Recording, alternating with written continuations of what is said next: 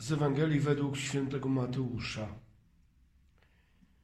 Gdy się zbliżyli do Jerozolimy i przyszli do Betfagę na Górze Oliwnej, wtedy Jezus posłał z dwóch uczniów, mówiąc im Idźcie do wsi, która jest przed wami, a zaraz znajdziecie uwiązaną oślicę i przy niej źrebię. Odwiążcie je i przyprowadźcie do mnie. A gdyby wam ktoś coś mówił, powiecie, Pan ich potrzebuje i zaraz je odeślę. A stało się to, żeby się spełniło słowo proroka. Powiedzcie córze Syjonum, oto król twój przychodzi do ciebie, łagodny, siedzący na osiołku, źrebięci oślicy. Uczniowie poszli i uczynili tak, jak im Jezus polecił. Przeprowadzili oślicę i źrebię i położyli na nie swe płaszcze a on usiadł na nich. Tłum zaś ogromny spał swe płaszcze na drodze, a oni obcinali gałązki z drzew i słali nimi drogę. A tłumy, które go poprzezały i które szły za nim, wołały głośno Hosanna, synowi Dawida. Błogosławiony ten, który przychodzi w imię Pańskie. Hosanna na wysokościach. Gdy wjechał do Jerozolimy, Poruszyło się całe miasto i pytano, kto to jest. A tłumy odpowiadały, to jest prorok, Jezus z Nazaretu w Galilei. Oto słowo Pańskie. Moi drodzy, stajemy na początku Wielkiego Tygodnia, a jednocześnie powoli widzimy, jak kończy się okres Wielkiego Postu. Czas, w którym w sposób szczególny wezwanie byliśmy do odkrywania Bożego Ojcostwa, a jednocześnie swojego dzieciństwa, Bożego dzieciństwa, bo o tym mówił nam chrzest Jezusa, ale także chrzest każdego z nas.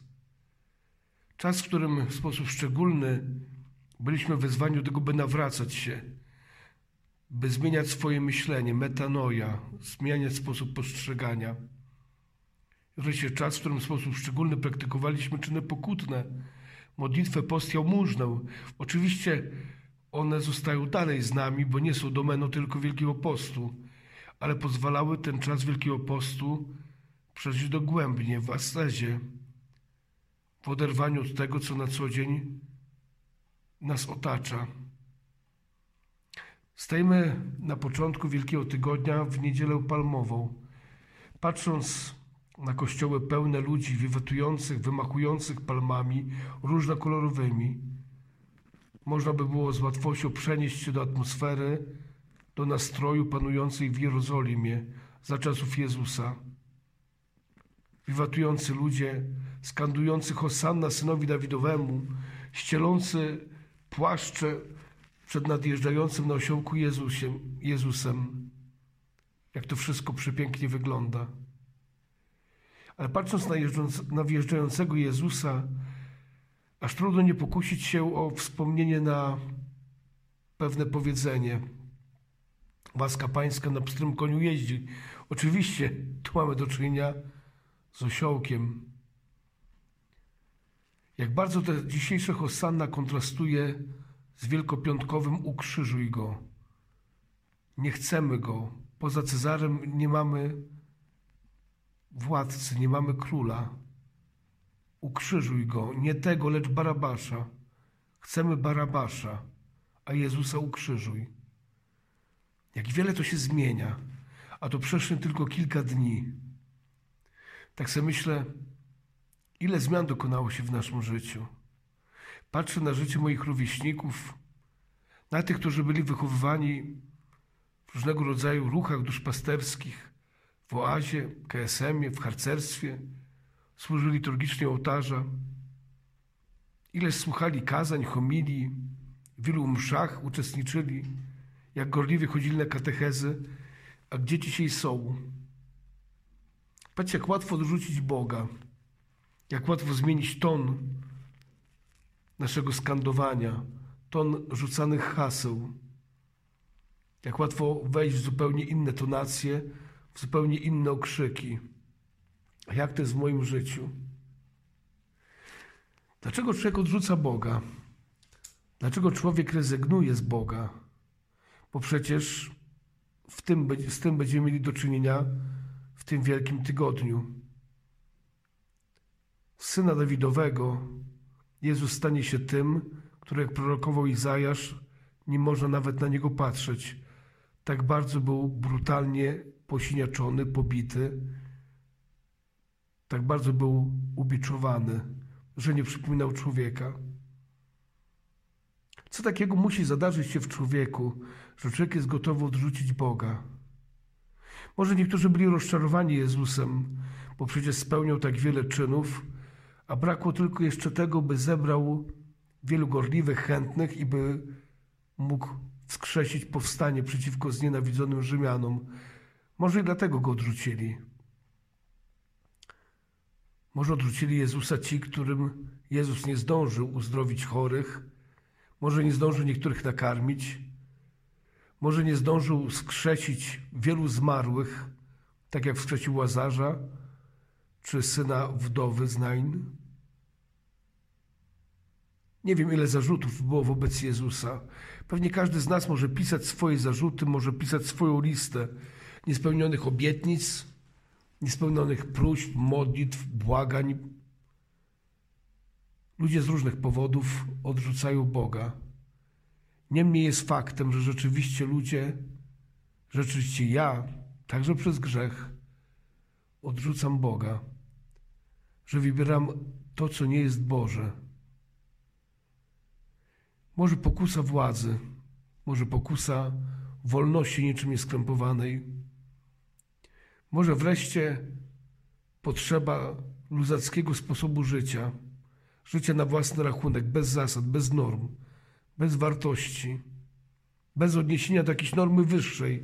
Wszystko da się ustalić, wszystko da się przegłosować, wszystko da się jakoś znormalizować. Dlaczego człowiek odrzuca Boga? To pierwsza myśl, która towarzyszy w tej refleksji niedzieli palmowej. Jezus zmierza do Jerozolimy. Można było powiedzieć, że cała posługa Jezusa, całe jego posłannictwo jest jedną wielką drogą do Jerozolimy.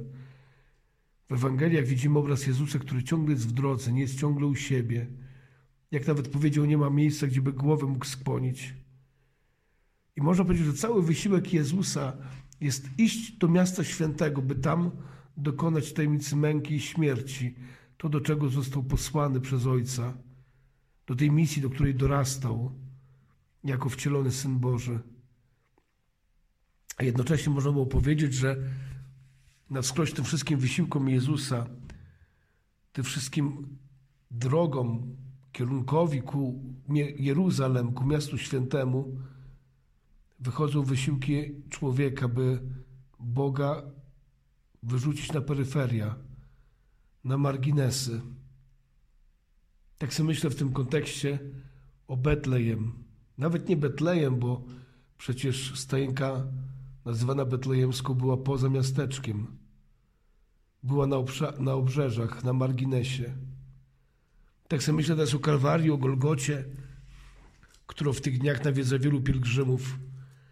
A przecież za czasów Jezusa Golgota była poza miastem.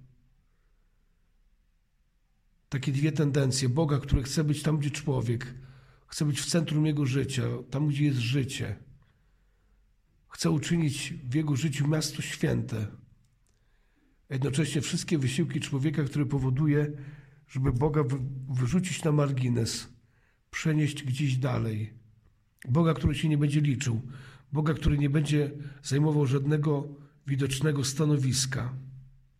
I rzeczywiście można by było powiedzieć, że jesteśmy tego świadkami naocznymi. To nie dzieje się tylko dwa tysiące lat temu w Jerozolimie, ale dzieje się także tutaj, na naszej polskiej ziemi.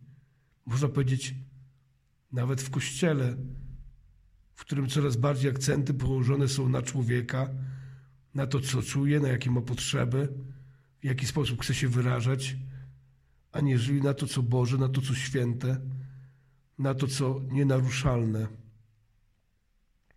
Tak, przeszkadza krzyż w przestrzeni publicznej, przeszkadza krzyż w urzędach, Jest wielu, którzy z wielką chęcią znieśliby wszelkie oznaki religijności Polaków, także te przydrożne krzyże, kapliczki, bo przecież one wciąż mówią o Bogu, mówią o kulturze chrześcijańskiej. Patrzcie, w jaki sposób zmieni się nasze słownictwo, nasz sposób opisywania choćby małżeństwa. Już nie mówi się mąż, żona, coraz częściej mówi się partner, partnerka. Już nawet pewnie nie używa się słowa w niektórych kręgach rodzic, bo nie daj Boże, można by było kogoś jeszcze tym urazić. Nie mówi się matka, nie mówi się ojciec, bo to przecież w modzie są różne inne konstelacje. Zobaczcie, jak bardzo unika się nawet w dekoracjach świątecznych, w kartkach świątecznych, w stroikach świątecznych symboli chrześcijańskich. Zamiast baranka jest kurczak, jest zając. Zamiast świąt Wielkanocy są święta wiosenne. Jakby to wiosna była miejscem świętowania Wielkiej Nocy. Tak, chrześcijaństwo zostaje spychane na margines, na to, co się nie liczy, na to, co nie jest w centrum uwagi, na to, co nie przykuwa wzroku. Coraz bardziej popularny jest powrót do starosłowiańskiego kultu, do starosłowiańskich religii. Odgrzewa się różnego rodzaju zwyczaje, które z chrześcijaństwem nie mają nic wspólnego. Ponoć wracamy do korzeni. Ale jakie to korzenie? Jaka to była Polska przed chrześcijaństwem? Dobre pytanie. Pozwala się chrześcijaństwu być na marginesie, zajmować się ludźmi, którymi się nikt nie chce zajmować, choćby tymi wykluczonymi na marginesie, niepełnosprawnymi, upośledzonymi, terminalnie chorymi. Tam jeszcze Kościołowi pozwala się być. Pozwala się prowadzić domy samotnej matki, przytułki, zakłady opieki społecznej. Można powiedzieć, te wszystkie miejsca, gdzie człowiek jest na marginesie. Tymczasem Bóg coraz bardziej uwiera w szkole, która ma być neutralna światopoglądowo. Coraz bardziej przeszkadza katecheza, coraz bardziej przeszkadzają rekolekcje szkolne, coraz bardziej przeszkadza to, co mówi o Bogu, o jakimś kanonie wartości, o jakichś zasadach niezmiennych, na które człowiek nie ma wpływu, a które powinien przyjmować, by być szczęśliwym. Tak, rzeczywiście to spychanie Boga na margines jest coraz bardziej widoczne. Bóg nie jest już w centrum, w centrum staje się człowiek. Człowiek zajmuje miejsce Boga, a przecież jak wiemy to z historii zbawienia, także z historii narodu żydowskiego, historii biblijnej. Zawsze ilekroć człowiek detronizował Boga, zawsze wcześniej czy później przychodziło do wielkiej tragedii. Człowiek szykował drugiemu człowiekowi piekło. Nawet historia XX wieku dobrze o tym świadczy. Czyżbyśmy byli na progu kolejnego potężnego kryzysu? Co w zamian Boga? Co w miejsce Boga? No właśnie człowiek. Jego aspiracje, jego pragnienia, jego popędy, jego porządliwości, jego życie tak jak chce, w oderwaniu od życia innych ludzi. Jednostka, samozachwyt, samouwielbienie, narcyzm to chyba najlepiej opisujące terminy współczesnego człowieka. Patrzę gdzieś na koniec tego wielkiego tygodnia, na Wielki Piątek. I właśnie tutaj dochodzi do ostatecznej rozgrywki, do decydującej rozgrywki kogo uwolnić, komu darować życie, a kogo zwolnić, chociaż jest zbrodniarzem. Kogo wybrać, czy Jezusa, Syna Ojca Niebiańskiego, czy Barabasza, tego, który jest Synem Ojca Ziemskiego, Bar Abba, Syn Ojca, ale Ojca Ziemskiego. Kogo wybrać? A przecież wiemy, jak mówi Ewangelia, że Barabasz był zbrodniarzem. Kogo człowiek wybierze w miejsce Pana Boga? Jakąś pewną ideologię? Może jakiegoś człowieka, który jest tylko przecież człowiekiem, obarczony grzechem. Tak myślę sobie, jak bardzo twórcy rewolucji francuskiej, która miała rzekomo przynieść wolność, równość i braterstwo, a przysporzyła śmierci tysiącom ludzi, jak bardzo ona chciała unicestwić chrześcijaństwo.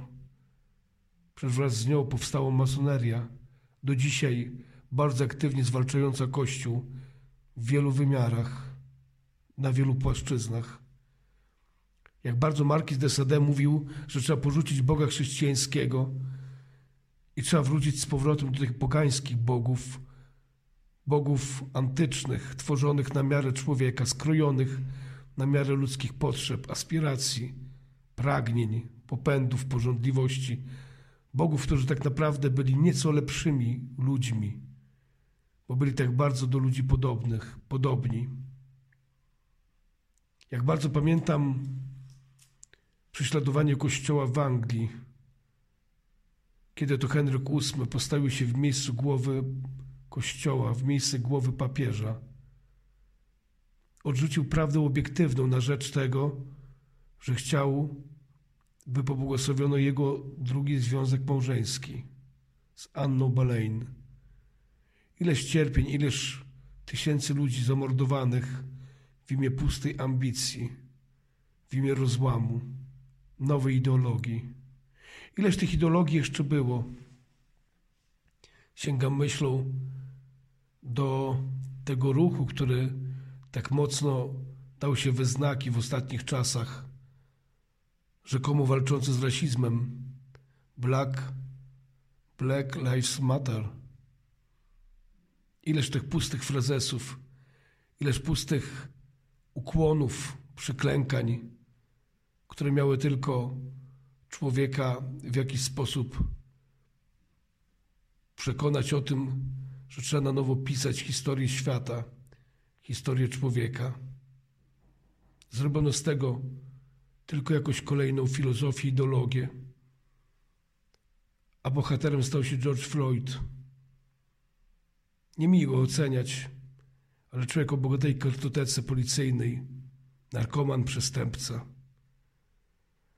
Kolejny idol lewackiej rewolucji. I wreszcie to, co dzisiaj w sposób szczególny widoczny, to ruch ekologizmu.